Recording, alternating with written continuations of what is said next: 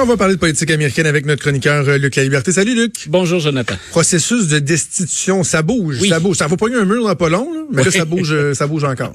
Ben ça, ça bouge. C'est euh, pour nos auditeurs, ça démontre bien à quel point tout est vraiment, c'est pas la première fois qu'on dit ça, mais tout est vraiment polarisé, campé, presque joué d'avance. Écoute, ça me ça me sidère littéralement pour quelqu'un qui se passionne pour la, la Constitution, qui se passionne pour tout ce qui est à tendance judiciaire, équilibre des pouvoirs je m'amuse beaucoup à jouer avec ça depuis le, début de ma carrière. Et euh, écoute, on a des républicains au Sénat qui actuellement sont de mèche avec la Maison Blanche, établissent déjà la stratégie à l'avance. On a même la juge de la Cour suprême hier, Ruth Bader Ginsburg, qui participait à, un événement public et qui a dit, euh, qui a laissé entendre clairement, ça, ça se fait pas comme ça. Essayez d'imaginer que ceux qui vont juger hein, de la culpabilité d'un individu puissent discuter avec lui d'abord, vous dire avant même d'avoir entendu la preuve, on va l'innocenté. Ah, cette personne-là va pouvoir sortir en toute liberté. Puis même qu'on collabore avec elle. On travaille sur comment on va établir la décision. C'est vrai que c'est très particulier. Et le pire, ben, c'est que les républicains accusent les démocrates de politiser une procédure aussi importante et, et, lourde de conséquences que la destitution, alors que pas mal ça qu'ils font aux autres aussi, là. Ben voilà, c'est-à-dire que les, démocrates, on, personne n'est dupe de ça. Personne n'est assez naïf pour croire qu'on fait pas de récupération politique. Mais il y a une chose qu'on peut certifier depuis le début de la procédure, les, les démocrates, dans ce processus-là, lavent plus blanc que blanc. C'est-à-dire qu'ils ont été impeccables dans la procédure, ils ont respecté les règles et les règles dont les républicains avaient eux-mêmes fixé la teneur, le contenu. Donc, les, les, les démocrates là-dedans peuvent dire, ben oui, éventuellement, nous aussi, on pense à la campagne 2020. Nous aussi, on pense à présenter quelqu'un contre Donald Trump, puis on, on aimerait bien retrouver l'exécutif hein, ou un siège à la Maison Blanche. Mais en même temps, on était plus blanc que blanc et on a fait venir un certain nombre de témoins, des experts, des experts qui étaient neutres là-dedans, qui n'étaient pas partisans, qui appartenaient pas à une formation politique. Et, et c'est vraiment étonnant de voir à quel point les gens euh, qui ont décidé d'appuyer Donald Trump se fichent complètement de l'attitude et du comportement des, des républicains. Écoute, Lindsey Graham en fin de semaine disait, je n'entends pas à être impartial dans cette procédure-là.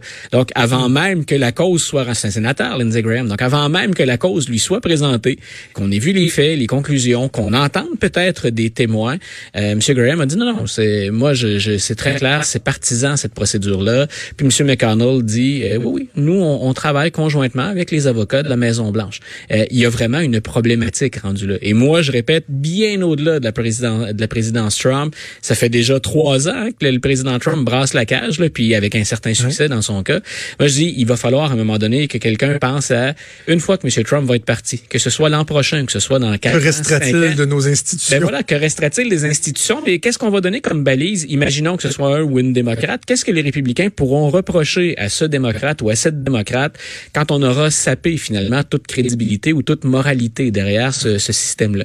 En même temps, ce qu'on ce qu'on observe dans les sondages, c'est que les Américains semblent peu s'en soucier. Ceux qui étaient contre Trump, ça bouge relativement peu. Et ceux qui étaient pour Trump, ben, les appuis même que M. Trump a monté un peu dans, dans les sondages. Il y a même un effet positif à tirer de ce que plusieurs considèrent être maintenant l'acharnement des démocrates contre le président.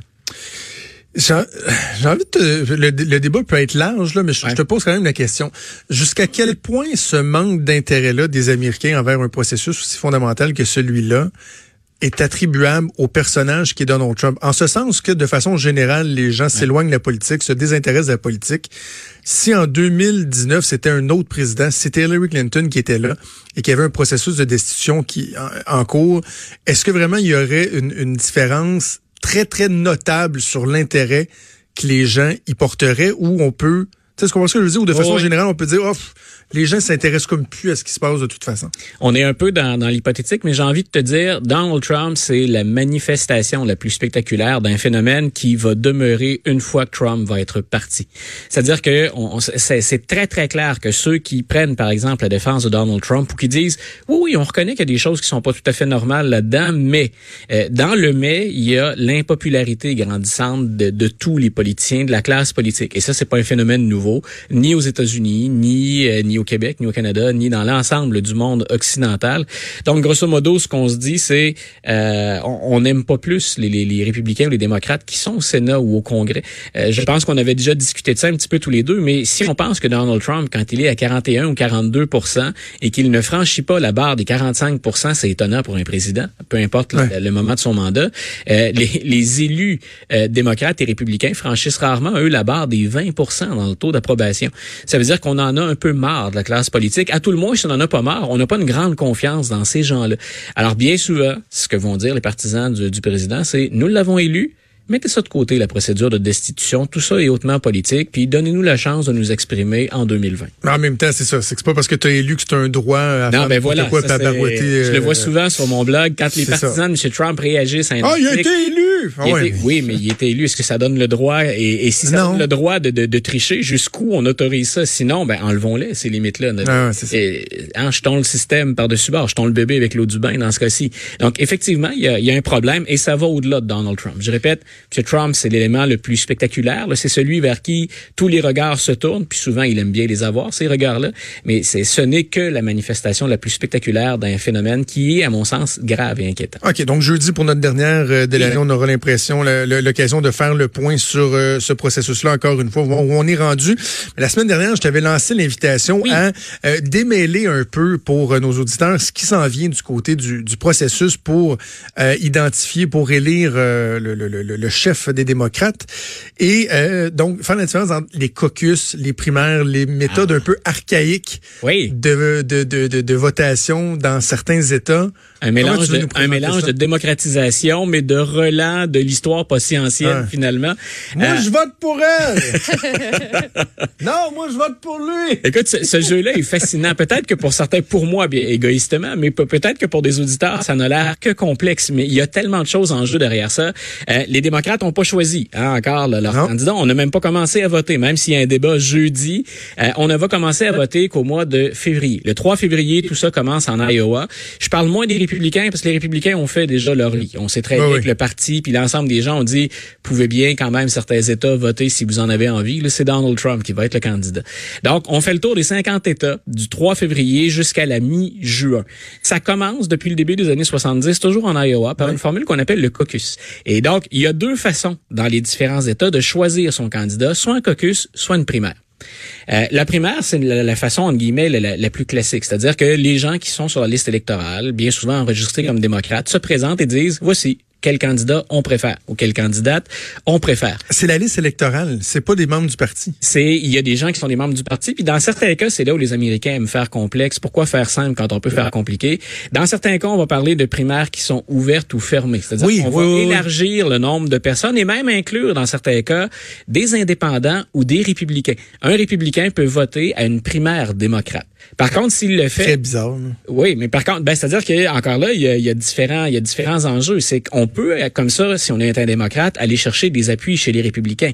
Mais si un nombre significatif de républicains participe à ce jeu-là, ben pourquoi ne pas aller encourager un candidat ou une candidate qui aurait moins de chances ben, c'est ça. candidat éventuellement? Ça, Mais c'est parce que ça joue sur, ça joue sur les deux, sur les deux, euh, sur les deux tableaux. Par contre, si un républicain ou une républicaine fait ça, ben s'il y a en même temps des primaires euh, du côté républicain, ben il a perdu ce droit-là de, de s'exprimer. Donc on peut pas voter deux fois. Mais donc ça c'est la, la façon disons plus plus classique puis plus démocratique. Les caucus qui m'intéressent beaucoup, et c'est là où tu disais, moi, je vote pour ah telle personne. C'est ce qu'on fait, c'est ni plus ni moins l'équivalent des, des, anciennes assemblées de cuisine. Par exemple, en Iowa, quand on va commencer, selon les circonscriptions, et là, on, peut imaginer à la grandeur de l'État le nombre de circonscriptions qu'il peut y avoir. Il y a des partisans des différents candidats qui se donnent rendez-vous dans un endroit qui est déterminé à l'avance. Imaginons un gymnase d'une école, par exemple. Et là, on se répartit dans la salle selon le candidat retenu. Alors, on va avoir une quinzaine de candidats. En théorie, là, on peut avoir les Buttigieg dans un coin, les Biden dans l'autre, les Sanders, Warren. Et il y a dans la salle aussi un certain nombre de d'individus qui n'ont pas fait de choix encore, qui s'identifient clairement comme indécis. Et là, c'est le magasinage de candidature. Et ça peut se prolonger comme ça sur deux, trois heures dans une soirée. Parfois, c'est long avant d'avoir les résultats. Mais à la fin de la période établie à l'avance, c'est le Parti démocrate qui, qui fait ça, ben là, on regarde qui a le plus de, de, de personnes dans son clan ou dans son camp à la fin de la soirée. Et là, en fonction du nombre, ben, on accorde ce qu'on appelle des délégués. Donc, on a plus de 4000 délégués à se partager dans les 50 États du côté démocrate. Donc, les caucus, c'est une façon d'aller chercher ces délégués. Et en Iowa, c'est la formule qu'on a choisi d'appliquer. Et l'Iowa, ben, c'est la tradition. Hein, c'est depuis 1972. C'est là où on débute finalement ce, ce parcours. Euh, ce qui est intéressant pour nous qui observons, qui se passionnons pour la politique, c'est que euh, l'Iowa, c'est intéressant parce qu'on peut créer un début de vague ou attirer l'attention. Imaginons que Pete Buttigieg, qui, qui part de, de, de très, très, très loin, comme on l'indique dans les sondages, parviennent à, à triompher en Iowa, il va braquer les projecteurs sur lui. Euh, c'est déjà arrivé à Barack Obama, par exemple, hein, de créer la surprise. On attendait John Edwards ou Hillary Clinton. C'est M. Obama qui sort de là. Puis finalement, c'est le début d'une vague qui va lui permettre, après une chaude lutte, de l'emporter. Euh, mais ce qui est plus intéressant que l'Iowa ou encore le New Hampshire, c'est que démocrates comme républicains ont décidé, à un moment donné, on se dit, on fait le ménage un peu dans les candidats un peu plus rapidement, puis on va chercher des, des sondages, on va chercher des codes d'écoute. Euh, et là, on organise ce qu'on appelle les super mardis les Super ben oui. Et cette année, on aura le premier le 3 mars et on a, je pense, 16 États qui vont voter en même temps. Donc, il y a de bonnes chances. Ça ne veut pas dire que c'est ce qui va se produire, mais il y a de bonnes chances pour que le 3 mars prochain, on ait une sacrée bonne idée du nom de la candidate ou du candidat. Donc, on aura déjà, là, on sera passé par la Caroline du Sud, on sera passé par le New Hampshire, on sera passé par le Nevada, on sera passé par l'Iowa. Et là, tout d'un coup, 16 États. Et il y a même des candidats qui préfèrent ignorer les, premiers États en se disant ça ne vaut qu'une toute pour se concentrer sur le Super Et moi, je mise tout sur le Super Tuesday. Quelqu'un comme Michael Bloomberg pourrait faire ça. Monsieur Bloomberg, il, va avoir l'attention médiatique. Là. Il a suffisamment d'argent pour acheter de la pub puis participer à de nombreux événements.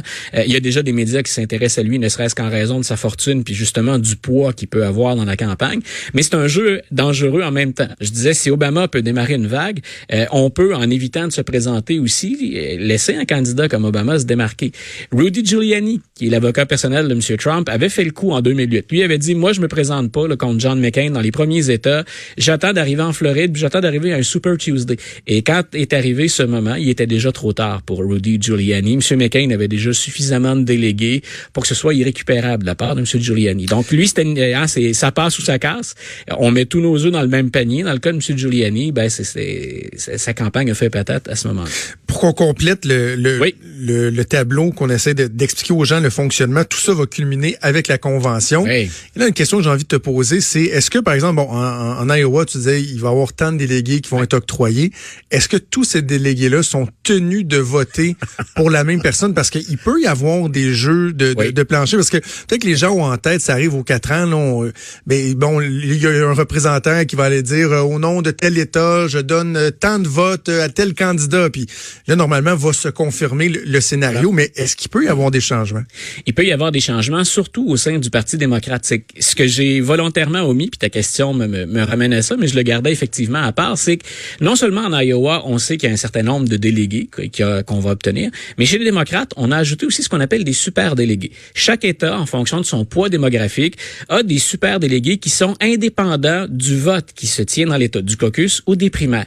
Ce qui fait que quand on arrive à la convention, habituellement, on respecte le choix des électeurs.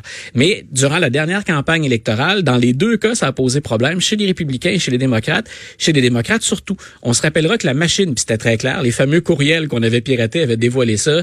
La machine démocrate ne voulait pas de Bernie Sanders. Et ce qu'on avait laissé entendre pendant toute la campagne, c'est les super délégués vont se ranger du côté d'Hillary Clinton, même si Bernie Sanders livre une, une, une, euh, chaude lutte. Donc, et, et M. Sanders avait déploré ça, les partisans de M. Sanders aussi, sauf qu'on le faisait un peu dans le vide parce que tout le monde connaissait les règles du jeu avant d'embarquer. Mais ça montrait clairement à quel point le Parti démocrate souhaitait une candidature de Mme Clinton. Donc, les super délégués, c'est un relent des anciennes procédures. Pendant des années, 19e, 20e siècle, on choisissait des candidats, c'est des personnes qui étaient euh, des, des, des élus ou encore des personnes très influentes, des grands financiers qui allaient participer aux conventions et qui, là, au moment de la convention, disaient, voici qui nous, on supporte. Et c'était pas démocratique. Et c'est un relent de ça. Et cette année, les démocrates ont fait une réforme qu'on doit à Bernie Sanders, pas cette année, mais il y a deux ans, mais ça va s'appliquer cette année. Grosso modo, quand on va se présenter à la convention, le premier tour de la salle où chacun des États dit nous avons tant, tant de délégués et nous les attribuons à Bernie Sanders, Elizabeth Warren ou peu importe. Pendant ce premier tour-là, les super délégués n'auront pas le droit de se prononcer. Donc, on les a gardés, les super délégués, mais ils ne peuvent être là qu'après le premier vote si on se rend là. Et on ne se rend jamais au deuxième ou au troisième vote, du moins pas depuis qu'on a pris, on a mis en place le système des primaires et des caucus. Donc, c'est un compromis qu'on a fait avec l'équipe de Bernie Sanders en disant, euh, OK, là, on pouvait pas changer les règles en cours de route quand vous affrontiez Hillary Clinton, mais on a retenu hein, votre opposition, on a retenu vos arguments, on les maintient, les super délégués, mais on espère qu'ils n'auront pas à faire ce jeu-là. Et, ça peut être plus intéressant, effectivement, d'avoir un super délégué qui, après un deuxième ou un troisième tour, dit non, là, ça va, euh, on met fin à tout ça, puis on appuie un candidat ou une candidate. Très intéressant. Tu me donnes envie d'écouter West Wing, là. C'est quand même hein, de, tout ce que j'ai vu, je sais pas pour toi, mais c'est la meilleure série. C'est très, c'est très démocrate et progressiste. Ah oui, non, non, c'est sûr, mais en fait c'est la meilleure série ever. Moi, tout style confondu, pour tout, ce qui est, pour tout ce qui est mécanique, enjeu, groupe de pression de la politique américaine, moi j'ai été divertissement. Ah, euh, écoute, moi les sept saisons de West Wing, on les a écoutées six ou sept fois. J'en suis au moins deux ans, on repart la saison 1, puis on quelle série fantastique. Luc, merci. On remet ça jeudi pour la dernière de l'année. Salut.